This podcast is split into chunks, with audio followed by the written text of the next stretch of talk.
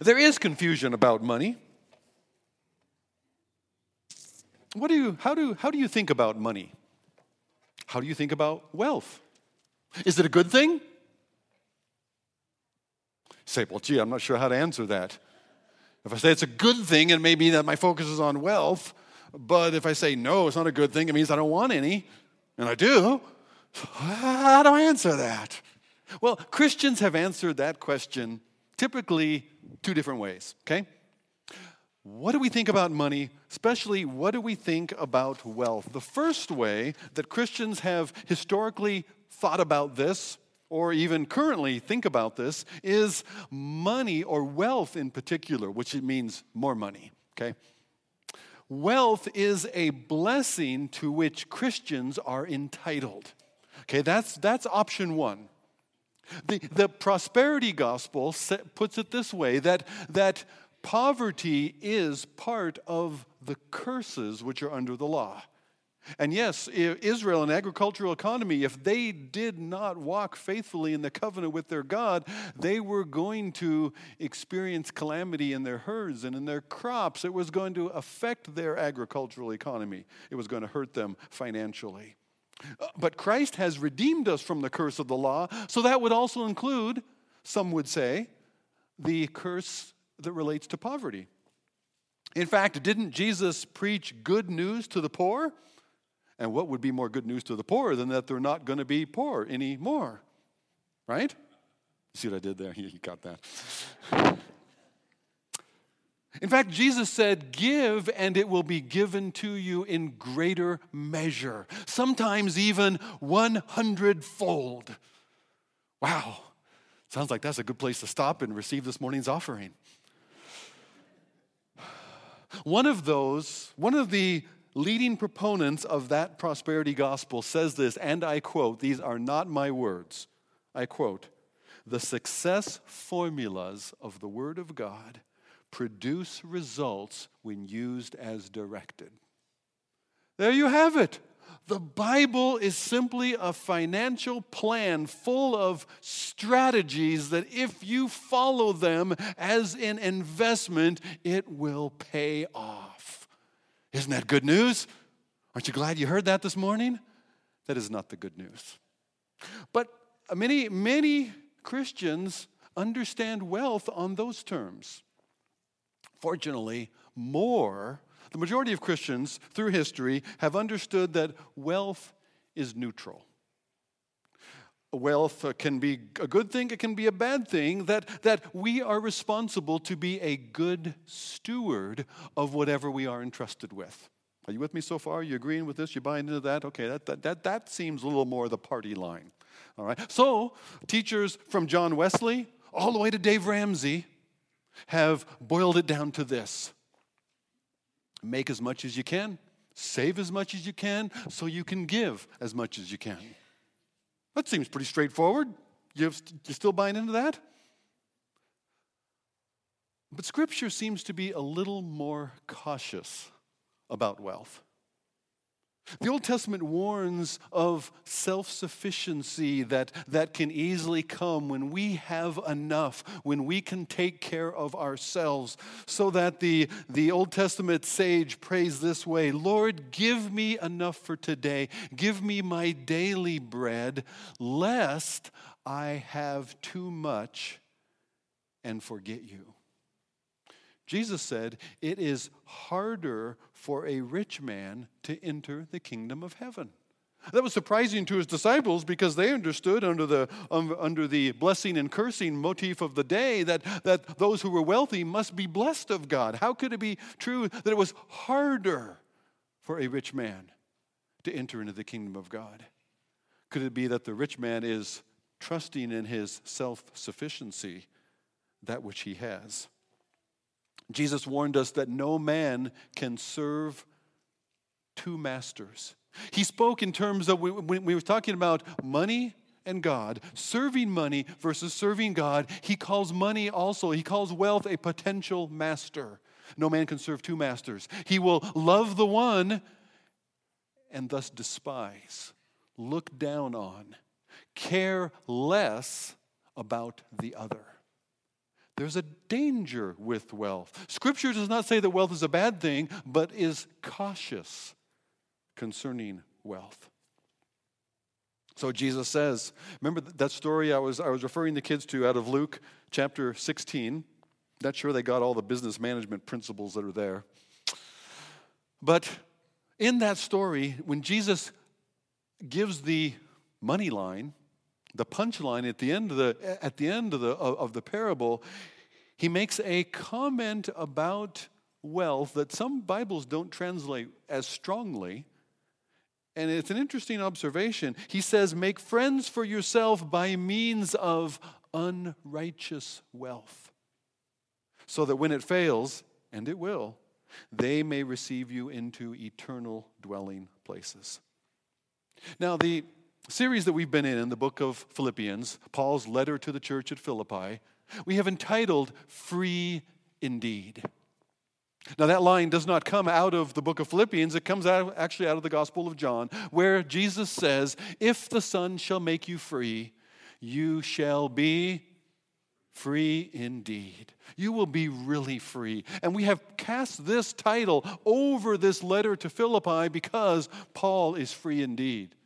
We have him looking out through bars of confinement, and in his mind's eye, looking out through those bars in Rome, in his confinement, he remembers Philippi. And so he's looking out there in that picture that's in your bulletin. He's looking out over the plain of Philippi.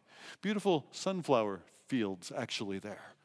It's a lovely, fertile plain. And, and Paul's not really remembering, I just didn't have a picture of the actual Philippians in the church of that day, so I had to use this one instead.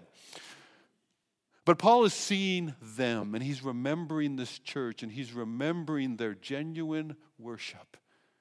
And he's, he's reminding them in the midst of his circumstances, and one after another, we're going to do kind of a, a review through the whole book next Sunday. We're going to put all the pieces back together into the whole. But he's reminding them that he's not imprisoned by Rome. This confinement is in Christ for the sake even the advance of the gospel, that Paul is free indeed. And not only is he free from, from Roman power, he is free from the power of wealth or prosperity over his circumstances. We just saw last week that Paul has learned what it is to be content in any circumstance, in any situation. He knows how to abound and he knows how to do without that he can do all things through Christ who strengthens him. Paul is free indeed. He is not controlled by the emperor. He is not controlled by Jewish legalists that would harass him in one synagogue after another. He is not controlled by circumstances, situations, even his own hunger. He has been freed in Christ. Now, as, as this letter winds up, Paul turns back to, he's saying goodbye, but still hanging out there is the reality of a gift that the Philippian church, which has been a generous church in Paul's ministry, a gift which they gave to Paul. They sent it by way of the man Epaphroditus. We met him along the way in chapter 2. Epaphroditus, in delivering this gift, he was the FedEx. He, he filled up what was needed in getting the gift from Philippi all the way to Rome. And as he does that, uh, he puts himself in danger. He puts his own health in grave risk to finish the job. He's recovered, and Paul is anxious to send him back so that he will be returned to his church in good health. And as he sends him back, he, he's acknowledging the gift of support that they sent Paul. Because you see, Paul's in confinement. He's able to be, as a Roman citizen, if he has the means, and many Roman citizens were very wealthy, if he has the means, he's able to set himself up in his own quarters, provide for his own meals, and a guard will just be stationed to watch him 24 hours a day. So there's a rotation of guards. But he's in his own quarters. He's not actually in a prison cell looking out the window at Philippi. It's a metaphor. But if he doesn't have the means for that, he would probably be in the dungeon instead eating whatever slop is left over from the guards that they pass on to him. So his circumstances could be different depending on what is provided. And so the Philippian church, in participating with him in this gift that they have sent, they are a generous church. And they understand. And Paul didn't write to them, hey, could you send something? It's getting kind of tight here. The budget is low. No, they realized where he was. They understood themselves the situation, and when a need arises, this church responds. Philippi is not a church that needs to be instructed about giving. They're not a church that needs to be encouraged to give. They are a generous church. You know, in my 13 years here at Brush Prairie, I have learned that this church is like that. When you know of a need, when you know of, of a need within the body, when you know of a need or an opportunity the, uh, for honor, when you learn of a need in, in a ministry or with one of our missionaries, this church responds. I have seen it over and over and over and over again. This is a generous church. You're not a church that needs to be explained how should we give. And yet, it is good now and again to be reminded of the reasons we give. That's what, what, what Paul is doing here at the close of this letter. He's acknowledging the gift and he's, he's telling them thank you. This is a missionary thank you letter. And yet, there's theology in this thank you because Paul reveals something about what he's thinking about giving. In fact, one good friend of mine, he, he approaches this, this chapter with the question what should pastors think about their church's giving? Because Paul real, re, reveals some of his thinking about giving in the passage, okay? So I'm going to make several points as we go, and these are not clear exhortations or commands that you should follow out of the passage because it's not that kind of passage. The, these, this is, is one of those where, well, he says thank you about this giving, we understand there's a theology of giving. We understand there's something in here that we can benefit from.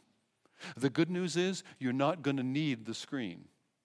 You're not going to need either screen, in fact. And we certainly don't need that clock up there that tells you how far I'm going over. We can just leave that off completely, in fact. The booth can relax. You were about to see the last slide that I had prepared anyway. So, what we're going to do is we're going to turn to the passage. And as we do, we're going to, we're going to rehearse, we're going to uncover out of Paul's thank you reasons we give. And the reason we're going to do that is a privilege of giving, which the Philippians have, a privilege of a generous church can over time become a habit. And over time, a habit can become an obligation. And it's not long that an obligation turns into a burden. And yet, here, Paul reminds them in his thank you of the reasons that we give. And it's good for us to be reminded of that as well. So, as you turn to Philippians chapter 4, you'll find us on page 982 if you're using the church Bible in front of you. If you're using your own Bible, I have no idea what page you're on, but you'll find it. Philippians chapter 4, we're going to start from verse 14. Even though Paul says, I can do all things through Christ who strengthens me, I could even be in the dungeon, yet he says in verse 14, It was kind of you to share in my trouble. And you Philippians yourselves know that in the beginning of the gospel, when I left Macedonia, no church entered into partnership with me in giving and receiving except you only. Even in Thessalonica, you sent help for my needs once and again. Thank you for this time. Thank you for those times. Verse 17 Not that I seek the gift, but I seek the fruit that increases to your credit. I have received full payment and more. I am well supplied, having received from Epaphroditus the gifts you sent, a fragrant offering a sacrifice acceptable and pleasing to God. And my God will supply every need of yours. According to his riches in glory in Christ Jesus, to our God and Father be glory forever and ever. Amen. So greet every saint in Christ Jesus. The brothers who are with me greet you. All the saints greet you, especially those of Caesar's household. The grace of the Lord Jesus Christ be with your spirit. You know, you can boil it down three reasons that we give. Three reasons that we give. We give for others' needs, we give for others, we need to give, and God gives through us. That's pretty easy to hold on to. We give for others, not for ourselves. We give for others. We need to give. It is intrinsic to our faith. It is walking with Christ for us to give for the needs of others. We need to give. And God gives through us. This is God working through us. Those three things we're going to see in various ways in this passage as we go. We'll kind of go verse by verse. Let's start at verse 14. It was kind of you to share my trouble. Giving is an appropriate way that we bear one another's burdens. We share in, and that's that koinonia word, we share in his tribulations, his hardship, his suffering. They give up something they could have kept for themselves in order to lighten Paul's load. They join some in the suffering, bearing part of it by giving away in ways that will help Paul. It is good, it is fitting, it's right, it's appropriate. Why is it appropriate? It's appropriate because if they are sharers with him in this sacrifice for others gospel, then it's very appropriate that they would do what? Sacrifice for others. That's the nature of the gospel, that we are sharers together in. So, of course, they would do this. Bear one another's burdens and thus fulfill the law of Christ because Jesus bore our burden for us. He took our burden, our guilt, our debt upon himself, and he paid it in full. That begs the question how could you or I be troubled in some way that would relieve someone else's trouble in some way? It's not a matter of what can I spare. Incarnational faith says, how could I be less comfortable and more engaged? Maybe less protected concerning my own needs in order to be more involved in the needs of others. Incarnational faith, because that's what Jesus did. He steps down from heaven's glory and he entered into our humility in this broken world in the midst of our suffering that he would suffer for us. Giving it as an appropriate way of bearing one another's burdens. In verse 15, giving is a legitimate way of partnering in ministry with others. We have a partnership with others. Verse 15 No church entered into partnership with me in giving and receiving except for you. They have a part in what Paul does. He says, We are workers together. Not only are we workers together, we are workers together, but we are workers together with God. But we are workers together. Again, there's that koinonia word. It's a workers with. It's very close to the same word he used in the previous verse. Paul's idea of fellowship is not passive, it's not sitting down for a cup of tea merely, it is active involvement together, a shared participation. We are partners in ministry. They were partners with Paul in Corinth. When he was in Corinth those 18 months, he did not receive support from the Corinthians. He didn't want that to get in the way of the gospel, and so the Philippians provided for him during that time. They even sent gifts while he was in Thessalonica. Now, we don't support God's work. God does not need our support, as if we were going to hold up God's work. No, but God gives us a partnership in His work. It's, it's kind of like he, well, he allows us to, to, to join in. In the Koinonia Cafe, the same word group, right? The, our Koinonia Cafe is a sharing together cafe. Some of you share baked goods there, and other people eat them up. But you do that in order to help foster an environment in which others can share what's going on in life in Christ together. Sharing in a, and a partnering in ministry together. We have a partnership in India. We have a partnership through WEC all around the world. We have a partnership in ministry in Wales that is keeping missionaries uh, well, well um, um, strengthened and encouraged for the ministry God has set before him. We have partnership with ministries around the world because God is working through us. Not only that, but giving meets real needs. Verse 16, you sent me help for my needs. There was a real need here that we could assume they were the ones that God had to meet it. This was for them to do at God's direction. You sent help for my needs. Giving meets real needs, thus enabling and advancing gospel ministry. There's no indication that Paul sent out requests but they understood once they realized again. He talks about you had no opportunity, but now you had opportunity again. When they learned where Paul was, they knew themselves as citizens within the Roman Empire, or knowing, knowing how Rome worked, at least in a Roman colony, they understood in Rome what Paul's needs would be and so they acted upon them without ever having a request. Some of our some of the missions that we support function that way. They operate under the principle that God, we will tell our needs to God and God alone, and God will put it upon the church. God will put it upon the hearts of individuals.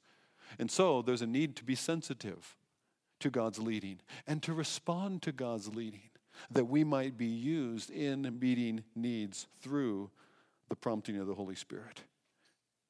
Be intentional to seek out real needs and do something about it. You sent me help for my needs. We give for others' needs, first of all, not for ourselves, we give for others. And we need to give. In that sense, it's kind of for us in that we need to give. Verse 17, he says, Not that I seek the gift, but I seek the fruit that increases to your credit. Giving is an exercise of spiritual fruitfulness. Related to this, giving is not sought to advance oneself or a person's own agenda. Giving is both sought and given for the benefit of others, the giver and those in need. Giving is sought for the benefit even of the giver. One of the things that helped me when we were raising support, preparing to go to Swaziland, later on South Africa, while we were in that support raising, or whenever we were, whenever we were representing our ministry to the church, what helped me to realize is that I was not asking them for support for me and our family. I was, as a supported missionary, I was simply a reason, an opportunity for these churches, as God led them, to give themselves to the Lord and something that He was doing. We were just an opportunity for that. In that sense, it wasn't so personal. It was instead worship. I didn't need that church's support, but churches, believers, need to give. There's a fruit that increases to their credit, Paul says. Think of it this way the Bible is not full of success formulas that produce results when used as directed, that earlier quote, but think of this like an investment tip laying up for yourself treasures in heaven. It is using worldly wealth in order to invite people to enter into eternal dwelling places. As Kent Hughes says, the only money you will ever see again is the money that you give away. It's an investment tip. In fact, think of well, it's the end of the year. It's, it's almost April, IRS season. People are thinking of tax returns. And, and probably in January, you received a giving statement from the church. You received a giving statement from other, other, other either ministries or missions that you give to. And you assemble those together, and that might be useful tax information for you. But don't think of it as merely tax information. Gather that together and look at that and say, this is what we were able to do in God's working around the world. We were able to participate. We did not expect that we could participate to that extent, and yet look what God was able to use us to do. And think of it like a kind of an eternal 401 statement. This is part of that retirement which is out of this world. This is treasure I have transferred from earth to heaven. And it, it, it, to remind ourselves of that sets our heart just a little more there. It is good for us to give ourselves away. It is good for us that our heart is a little more heavenly minded than it was the week before. This is, this is something that I've transferred from here to there where it won't break down, it won't require more maintenance, and the IRS cannot break in and steal. Giving, verse 18, is a worshipful sacrifice which is pleasing to God. Look at verse 18. I have received the gift which you sent. Paul the preacher is now, is now transported into Paul the priest, facilitating offerings of worship using Old Testament temple terms. It is a fragrant offering, or in some of your Bible versions in the Old Testament, that would be called a sweet savor offering. This was an offering that as it goes up in smoke on the altar, it's just meant to make God happy. It's not because I owed anything. It's not because I had a particular sin that now I must provide the substitute who died in my place for that anticipates Christ. No, this is a sweet savor offering freely given a fragrance to God because it's given just out of grateful appreciation and adoration to God. It's like the songs that we sang this morning. And it's like your appreciation for that little drum line. Your appreciation that caused you to respond in gratefulness. That, that our giving is like that. A, a, a fragrant offering, a sacrifice acceptable and pleasing to God. This is like our giving is like God, he, he doesn't need it.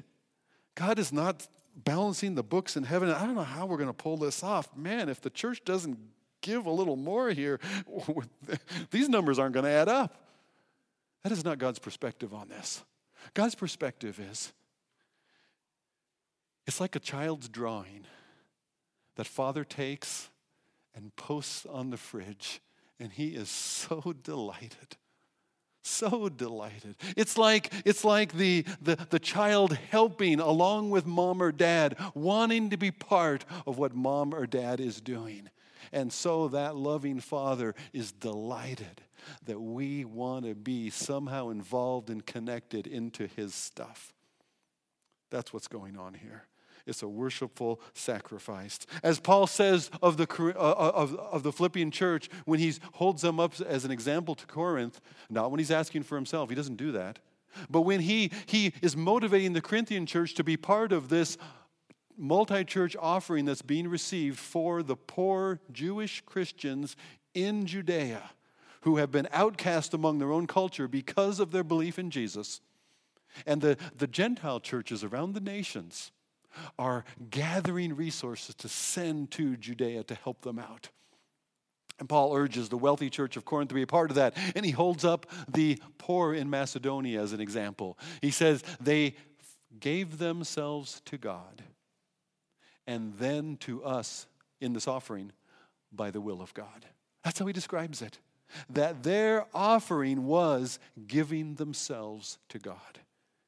It's worship. Giving is an expression of trust in God for my needs. I need to give because I need to remind myself that I trust God for my needs. I don't know about you, but I forget that. Day by day, I plan and scheme and work out how I'm going to make it and pull this off. And yet, I am wholly dependent on God in ways that I don't fully even realize. And yet, what I do know is when I give away what provision I would use to shore up my situation, when I give that away, I put myself at some risk of some catastrophe that could happen that I will not be ready for, and I will just leave that with God. Let the um, worries of the day be enough. I'll trust God.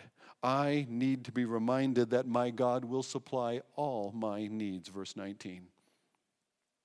Confidence in God to take care of my needs frees me to give what I have for others. If I'm not sure God will come through, I better hold on to what I've got. Because if, if I'm not sure God will come through, then it's going to be on me, and I better marshal all the resources I, I can because I don't know what's going to happen. But if I can trust my loving Father, I can relax and leave that with Him. The one who will provide um, seed to the sower and bread to the eater and will cause a harvest to provide what I need as well. Psalm 23 says, The Lord is my shepherd. I shall not want. He's got me. Sacrificial giving says, God, I trust you for me. God meeting my needs. It's not a prosperity promise. It's not, oh boy, this is, this is going to pay off If you give to God, then God's going to give back more. What we need may be different from what we want, but I can trust God with that because He wants what's best for me even more than I do. Sometimes I want what is not best for me. I'm better off trusting myself to God than I am trusting myself to me. And He will supply all our needs according to His riches in glory in Christ. Did you catch that it's according to? Is not out of. God providing for my needs out of His riches would be God writes me a check on His account in the bank of heaven. That's not what He did meeting my needs according to his riches is God has added my name and yours by faith in Christ. God has added our name onto the account. It is according to his riches, not out of. Oh, Was that true? Am I staying too much? Am I sounding a little Kenneth Copelandy here? We are heirs of God and joint heirs with Jesus Christ that He has already seated us in the heavenlies, not merely through Christ, but in Christ. That's my new identity. I am a child of God, I am an heir of glory. I need not fear what tomorrow may bring. I don't want to go into detail here, but I can say this. After 33 years of life together for Julie and I. As we have, we, we were both saved as, as teens. We entered our marriage as Christians, wanting to walk with the Lord together, and we have practiced that through our life in giving. Giving in our local church, giving to particular ministries and missionaries that God brought across our path in one way or another that was personal to us. And we've done it all the way through, and we've thus done without some things all the way through. But I can say this we have not lacked. In fact, I marvel. I'm not sure how we did it. It must have been smart kids or they, they, they squirreled scholarships somehow. But we had got four kids through college, the bachelor's level, without any student loans. It was so good to be done and to be paid for and not have any of that kind of thing hanging over, which limits what we can do next.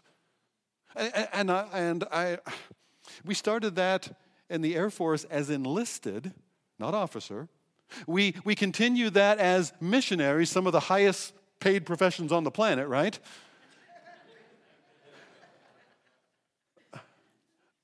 so I, I, I, I say that to say that God does supply all of our needs in Christ Jesus. You can trust Him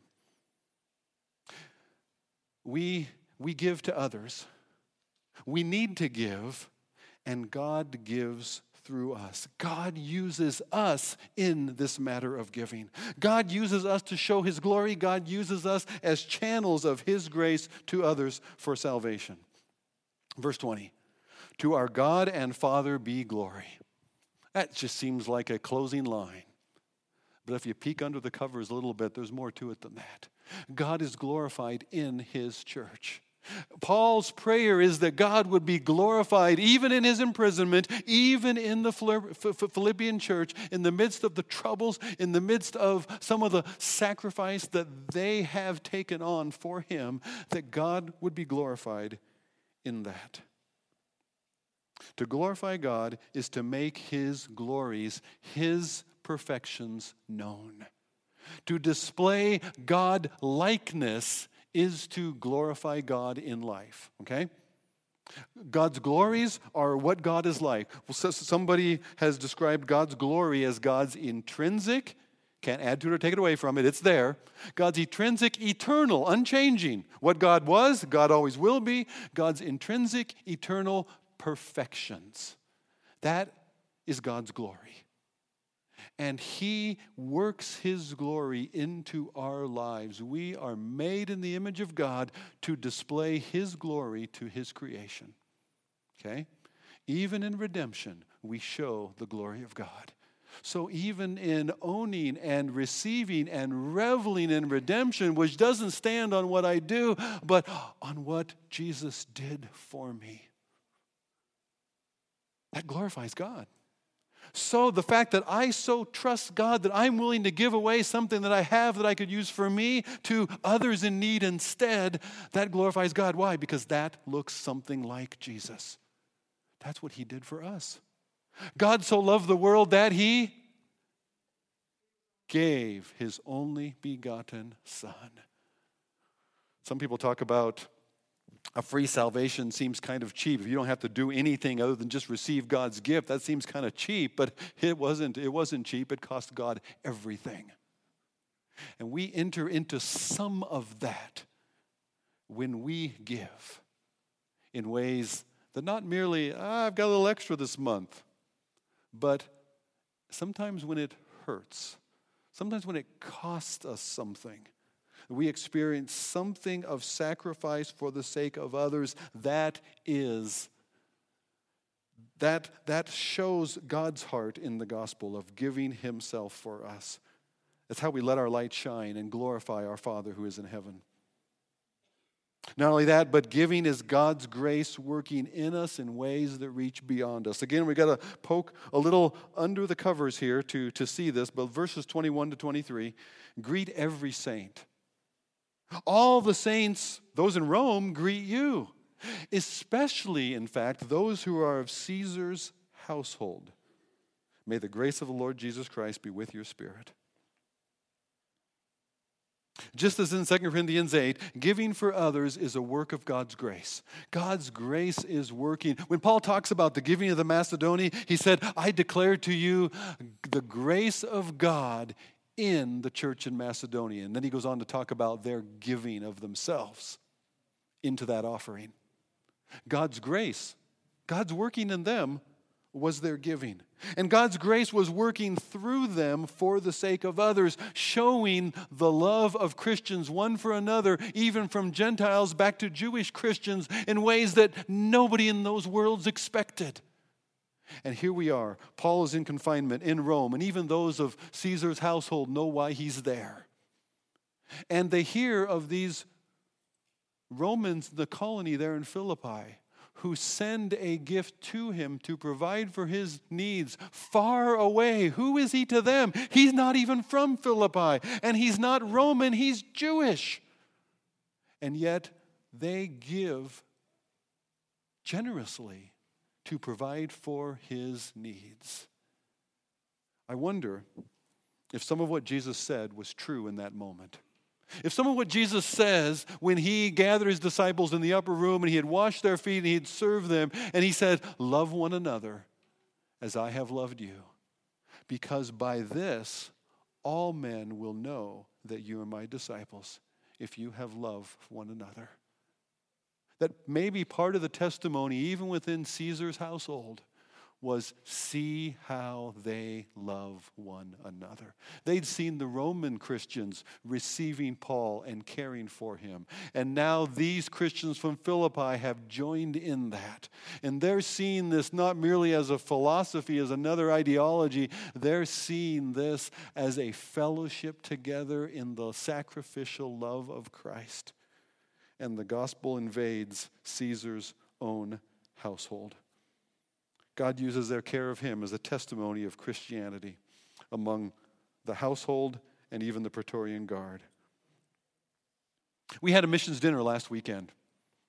And in that mission dinner, we were reminded that we have a partnership. We have a bond with brothers and sisters in Christ Church. And, and what was emphasized at that dinner was not the giving. In fact, we were told, leave your wallets at home. We are going to know and we're going to pray for those whom we have sent. And 72 people entered into a particular pledge that they were going to partner with and be engaged with and be praying intelligently for the needs of those who have been sent by BP Church through our partnership with people around the world, we have, we have a part of a wonderful work of training pastors in India training lay pastors that that is going to continue long after we maybe don't have the ability and the freedom to get those funds into India, into that ministry any longer. Just this last week, I talked to, not last week, last night, I talked to John Ragsdale. John Ragsdale works with Transworld Radio, one of our supported missionaries. He, he um, is responsible for all the Muslim programming into Central Asia, North Africa, and the Middle East. Did you know that you were partly responsible for Muslim programming going to Central Asia, North Africa, and the Middle East? Did you know that you have a part in, along with Robin Laura Evans, you have a part in sending hundreds of WEC missionaries all around the world and making sure they are provisioned for? Did you know that you have a part right along with Wayne and Kim Platt, who are here this morning, in caring for those missionaries and ensuring that um, they are upheld and encouraged and strengthened in their service to the Lord through member care ministries. We could go around the missionary map, and this is a part that God has given us in His church together, that God is working through us. God gives to the nations through you. God doesn't need it, but you need to give. And yet, God will use us to give to others in ways that demonstrate the gospel as Jesus gave himself for us. So, as we turn now to that time in our worship service, we have, we have worshiped in song, we have worshiped in God's word, we will worship in giving and receiving. First, let me say this if you're our guest this morning, this offering is intended for those who are members and regular attenders of Brush Prairie. I did not plan a giving message this morning, it came to us out of Philippians chapter 4. But if you happen to visit in this morning, please receive this worship service this morning and the testimony of Christ as our church's gift to you. But as we approach this worship of giving, first let's pray. Father, we thank you for your gift to us. We thank you, Father, that your gift to us is a new life in Christ, the forgiveness of guilt, the, the exchange of our shame for honor the exchange of our humility for your exaltation in Jesus. We have exchanged in, exchanged in Jesus and faith in Him accusations against us for vindication in His rightness. Lord, thank you for that. Thank you, Father, you also give to us the opportunity to participate in your redemption, not only all the way around the world but right here in this community and even through this body. Father, we pray then that this offering that is received, as your children take that which you've provided for them and give some of it instead for the sake of others, Father, that you would bless them in that. That you would grow fruit in their lives, trusting glorifying you fruit as they allow you to work not only in them and through them, into the lives of others. Lord, take this gift and may it be indeed a sweet fragrance offering to you. May it be an acceptable and pleasing sacrifice that brings you joy. Even as the hearts of praise, the sacrifice of praise that is lifted as well, even as that brings you joy. We ask all of that in Jesus' name. Amen.